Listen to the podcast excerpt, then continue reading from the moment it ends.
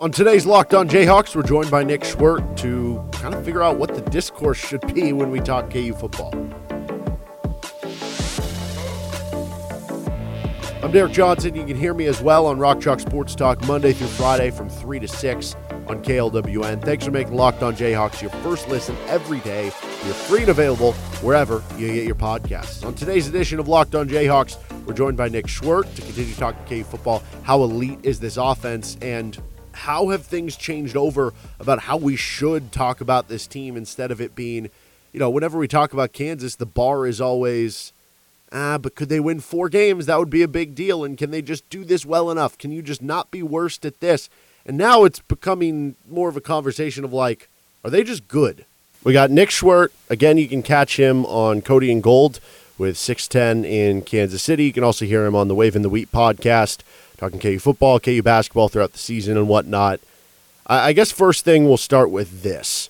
The offense, everywhere you look, yards per carry, yards per play, points per game, all these metrics, like this has been one of the better offenses in the country so far. Still a small sample, 3 games into the season, and it's kind of like I don't know what to do with it in terms of clearly the offense is good.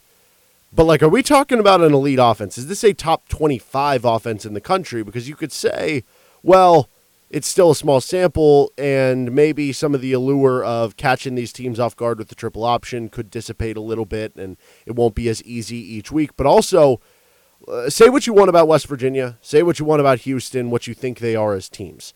By certain metrics, Houston was a top 25 defense coming into that game. By certain metrics, West Virginia's defensive line was really good. That was a strength of their team. That was a strength of their defense, and you're putting up these numbers. So where's the bar here for the KU offense? Like, is this a top 25 offense in the country? Are they elite offense?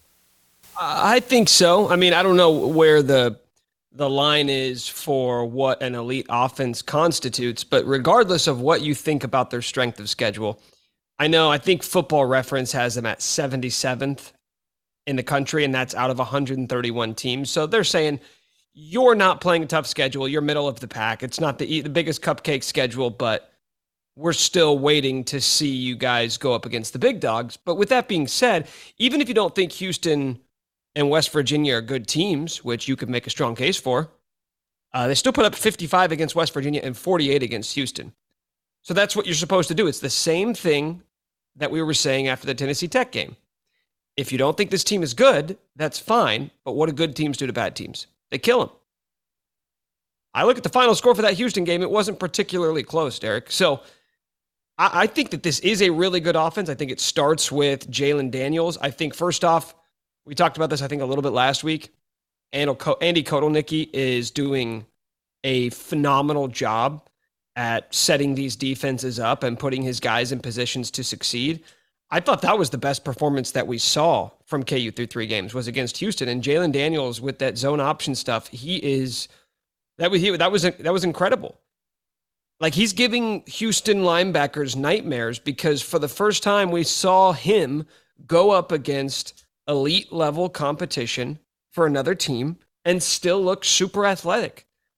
And if that's the case against Houston, I'd imagine it's going to be the case against Duke this weekend.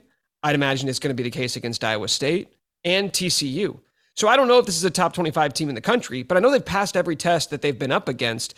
And looking at the Big 12 slate, Houston, to me, is on the same level as the Iowa States, the TCUs, the K-States, the Texas Techs of the world. So if that's what Kansas can do against Houston, I don't have any concerns that they're all of a sudden not going to be able to move the ball once they get into Big 12 play. Yeah, and I guess for KU to reach, at this point, like, the goal of going to a bowl game internally, that's probably discussed for every team. Like, I remember KU teams that maybe won 2 games, and you would talk to them in the preseason. They'd say, what's your goal? Well, we want to be the team that goes bowling, right? And you kind of sit there and go, okay, I understand why you would have that, but that's not what level we're kind of at. With this team, that feels like a very attainable goal at this point in time. You started 3-0. You have those 2 Power 5 wins. If you beat Duke, you're right there. You have 2 more wins to go over the final 8. Does the offense have to continue being this good for them to go bowling? Like, what happens if the offense is at a level where they're good, but they're not putting up these insane numbers. They're not able to run for 200 yards in a game over their opposition. Is that still good enough for them to reach that level? Well, their defense is ranked 84th in the country in points allowed. So through three games, as good as the offense has been, the defense has not proven that we're going to be stalwarts. We are going to shut your opposing offense down. With the exception of that second quarter, Houston moved the ball pretty well. It just so happened that Kansas was unconscious on offense. So to answer your question, yes, I think this offense has to remain one of the elite offenses. And that's not necessarily a knock or saying that it's unlikely to happen. We see it all the time in college football. If we were talking about the NFL and you had this team averaging 35 points a game and a defense that's given up whatever's KU giving up right now, 27 a game, then I'd say, okay, well, that's probably not that sustainable. But this is college football, and Kansas isn't averaging 35 points per game, Derek. They're averaging 53. So we see teams use this formula all the freaking time in college football, and there is no reason to suspect now that three games in, it's not like they saw a little bit of a drop-off once they went and played West Virginia and Houston, or we're starting to see them come down to earth. No, this is the same offense we've seen for 3 weeks. They have not dropped off one bit. If anything, I think you could make the case that Jalen Daniels is getting more comfortable as the games go on. Because you mentioned the other teams in Kansas history that start 2-0 against a cupcake schedule, and they try to convince you that they still have bowl aspirations. That always felt like guys talking themselves into it. Like, if we say it enough, then it will seem realistic. That's not what this team is doing. This team is saying it because it feels realistic. They are 3-0. They look like one of the top offenses in the country. I don't know if they're going to average 53 a game. Imagine they drop off to 38 a game. That's still going to be good enough to rack up a handful of wins in the Big 12. So, yeah, I think that's the formula, and I don't necessarily think that's a bad thing. So, like, at what point, because everything you just said is kind of changing the discourse here. Even when they beat West Virginia, the conversation was still, okay, it's clear that the program is improving and that Lance Leipold's making his mark, and they've made all of these positive arrows going up for this team. But you're still thinking, okay, maybe they're a 3-4, maybe a 5-win team, right? And now after this Houston game, it feels almost like, yeah, this could very easily be a bowl team. Like, you're almost double-digit favorites against Duke, so you're expected to win that. Can you get those other two wins moving forward? But watching the way that they have kind of dismantled these teams, like what you were talking about earlier, where they just dominated that game against Houston. Like, at what point do we change the discourse of this just being this cool story of this team that is finding its way toward maybe bowl eligibility? And at what point do we just change the discourse and start to have these expectations of not just, hey, this is a good football team for KU standards, and now the conversation is, no, this is just like a legitimately good football team in college football? You change it right now. They have played two straight FBS teams, one of which is a conference opponent, the other one that's going to be a conference opponent, and they did whatever they want on offense against them. They really did. I mean, that was a shellacking on the road in Houston. By the way, two back-to-back road games against FBS opponents. If you don't think that this Kansas team is a legitimate threat to win Big 12 games, I would ask you what you need to see, because there are going to be detractors because it's easy. It's Kansas. The ammunition is there. There's 15 years of it. You don't have to be that creative to come up with reasons why you're not buying stock in Kansas football. But with that being said, you and I talked about this all the time, which was, and I think you have to reference this in terms of quarterback play, but I think you can apply it to the team itself. No one's asking you to be the best, just asking you to not be the worst. Don't be the worst with a bullet. For the longest time, Kansas had the worst quarterback in the Big 12 with a bullet. They had the worst defense in the Big 12 with a bullet. They had the worst offensive line in the Big 12 with a bullet. Most of those years, they had the worst coach in the Big 12 with a bullet. None of those things are true right now. Now, they may have the worst defense in the Big 12. I'm not sure, but I know they don't have the worst offense. I know they don't have the worst quarterback. I know they don't have the worst head coach.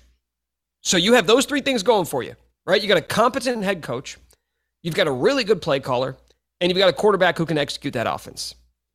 That's worth wins in the Big 12. So they may end up at the bottom. I mean, they may still, I don't know, what's the... You're going to make fun of me. How many Big 12 games do they play? 9? Yes. All right. I knew I was close. Okay, I got it. You know, they could go 3-6 in Big 12 play. That might not finish last in the Big 12. And if they went 3-6 in Big 12 play, that puts them at least 4 wins on the year. Personally, I'm ready to take the over. Simply because going into that. By the way, you're terrible at math. It put them at least at 5. Huh. Oh, wait, they've already got one Big 12 win. Okay, yeah. Yeah, you're right. You're right. Man, just exposing myself as we go here. But yeah, if they went 3-6, they win 5 games. That'd be the best season since 2007, 2008. Like, come on.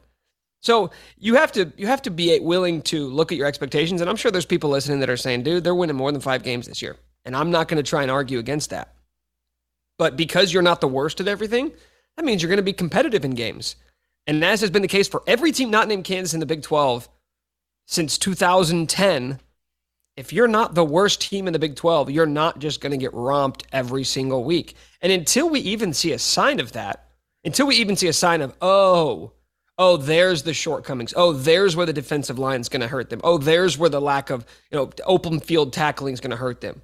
Until that shows itself, why should we sit here when a team is 3-0 coming off the heels of a blowout victory on the road against a team that's going to be in the Big 12 next year? Why should we sit here today and say, no, we should still be skeptical about this team? All right, just a moment. I want to get into more on Jalen Daniels, how good he has been. This is Locked On Jayhawks. From cringing at the pump to getting an eye-popping check at your favorite restaurant, inflation is hitting us all where it hurts, and it really hurts. That's why I started using Upside. Upside is an incredible app for anyone who buys gas, groceries, or dines out. So that's everyone, right? With every purchase, I'm earning cash back thanks to Upside. I use it when I go to the gas pump. You're filling up, and you might save a couple bucks. And also, you're going to get a little extra for signing up, which I did. All you got to do, get started, download the free Upside app, use my promo code LOCKED, and get $5 or more cash back on your first purchase of $10 or more. Then claim an offer for whatever you're buying on Upside, check in at the business, pay as usual with a credit or debit card, and get paid. In comparison to credit card rewards or loyalty programs, you can earn 3 times more cash back with Upside. Upside users are earning more than $1 million every week. That's probably why they have a 4.8 star rating on the App Store. Download the free Upside app and use promo code LOCKED to get $5 or more cash back on your first purchase of $10 or more. That's $5 or more cash back on your first purchase of $10 or more using promo code LOCKED. So you said in the preseason, we talked a little bit about the Jalen Daniels Heisman stuff, and that was just a hypothetical, just kind of a fun thing to throw out there. But we saw it on Dennis Dodd's list about a week ago, and it's another story to do it right now versus at the end of the season. Like you mentioned this earlier, you have to win usually 9 games. I can't remember if RG3 won 8 or 9 when he won it. He went 9-3. Okay. So you have to get a lot of wins to a level that we're still not at, Kansas probably getting to that point.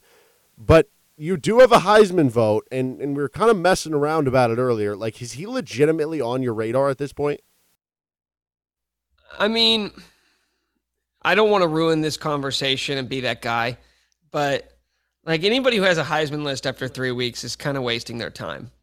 Bryce Young was not the favorite heading into the last week of the season, but guess what? Alabama beat Georgia, and he happened to be the quarterback and made some big plays in that game, so what do you know? All of a sudden, he wins the award running away. So, like, I could make a list the week before the season ends, and then everything can change the last week of the season. Like, with that being said, we know how this works. It's not necessarily right, but typically speaking, you need to be the starting quarterback on a team that's competing for a national championship. And I don't necessarily agree with that.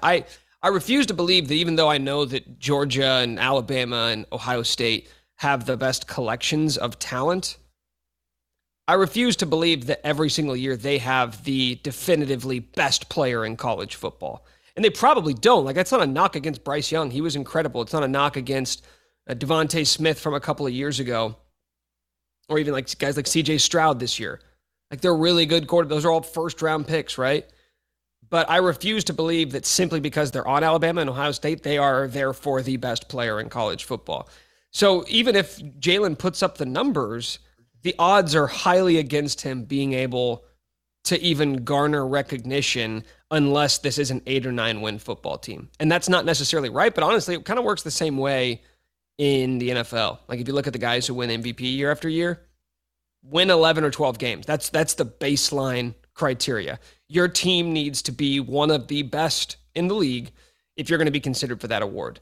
So I don't know how you fix it or how you change it, but ultimately Kansas is going to need to keep winning at a high level for him to get consideration. Well, I know how you change it. I mean, we can't change it from a, systematic approach, but everything you were just talking about there about, oh, you got to win this amount of games and maybe it's not always the best player. You have a vote here. You can start the change yourself. So here's all I'm saying. This is what you do.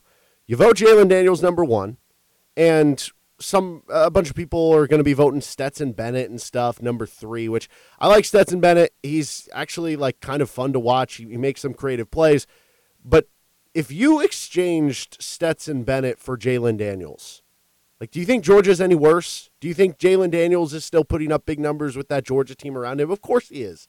So you vote him first. It'll become a story, and you start the change. So it's up to me. I have to be Batman in this situation. I have to be the hero that Gotham needs. Yes. What do you think KU's record is if Jason Bean is starting these three games for Kansas? Well, see, that's tough because with Bean, he's obviously such a good runner. And a big part of why KU beat West Virginia and Houston is because Jalen Daniels went off running the football, right? Like he had over 100 yards against Houston. So is Bean actually putting up like 200 yards on the ground against Houston, but just less in the air. But no, I think they could have beat Houston with Jason Bean because of the way the running game was going. I mean, they were averaging 6.5 yards per carry. I think I saw from Bill Connolly today, they were averaging 4.6 yards before contact. The offensive line was just road grading West Virginia. I don't think, or Houston, I don't think they beat West Virginia with Jason Bean. There were so many key third downs and key passes that Jalen Daniels had to convert. So I'll say 2-1. Yeah, I think that's one thing going back to Daniels that maybe was underestimated coming into the season. Like we knew he was a good athlete. I mean, versus Houston, he was perfect on the ground. He was slippery, bouncing off tackles. He made the right read almost every single play. And now you look at Kansas, they're 10th in the country, man. 10th in the country, averaging 241 rushing yards per game. So whatever you thought you were missing from Jason Bean in terms of athleticism, I don't think anybody's really thinking about that right now. Like, Daniels is not the athlete that Bean is, but he's a much better thrower. And he wasn't even great throwing the ball against Houston, but every time he needed to make a big one. Right? That's the thing with this team. As good as they've been rushing the ball, those 15 to 20 times a game, those 10 to 15 times a game, whatever it is, where you ask Daniels to make a big play downfield. Like underrated throw in that game, Savion Morris in the flat, right? Where he just puts it right over the defender's hand, right in the bucket, and picks up a first down. I think that was in the third quarter. I mean, the throw to Lachlan was great. He had a couple nice throws to Lawrence Arnold. You don't need him to be perfect throwing the ball. He's not the best passer. But those handful of times where you just need a big play, like the running game's going to open those up, execute in that moment, he does it every single time. The dude's a gamer, and that's why you have confidence in him. And that's why I think, the whole Heisman stuff, everybody always gets into this conversation of, well who should it go to? Is it the MVP? What's the most valuable mean? Okay, so he's the most valuable to his team. It's not that complicated. It's not that complicated. Get to the end of the season. Who was the best? Who was the best player in college football? Don't worry about the definitions, defining who else is on his team. You watched football all year long. Tell me who the best was. At this point in the season, you can make a case for a lot of guys. It's tough to make a case against Jalen Daniels because what he's done through three games, is as impressive as any other individual performance I've seen in college football this year. All right, I got a fun question for you dealing with the KU Duke game, that in just a moment. So KU is, 9.5 point favorites. It kind of depends where you look, 8.5 some places, over Duke on Saturday. And both teams are 3-0 coming into the game. Obviously, there have been so many moments of disappointment in years past for KU. But at the end of the day, whenever KU loses a game, it's more so like... It's more like apathy than it has been in years past than it is disappointment, right? With the exception being some of the FCS games, like the Nicholls State game in David Beatty, I think his final year, like that was disappointment. But when you look at FBS games, Kansas is always the underdog. So it's hard to be, I guess, disappointed with the team losing that game. So if Kansas were to lose to Duke on Saturday, would that be the most disappointing loss for KU since the Todd Reesing, Mark Mangino days? No, you can't say that. That's not fair. They should win this game, but, I mean, I remember 2016, I want to say.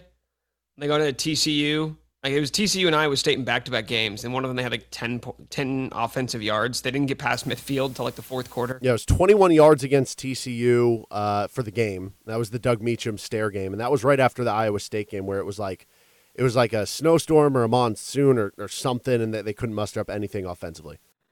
So if Kansas loses this game to Duke, you're still going to have some level of confidence going into the Iowa State game. Same thing with TCU.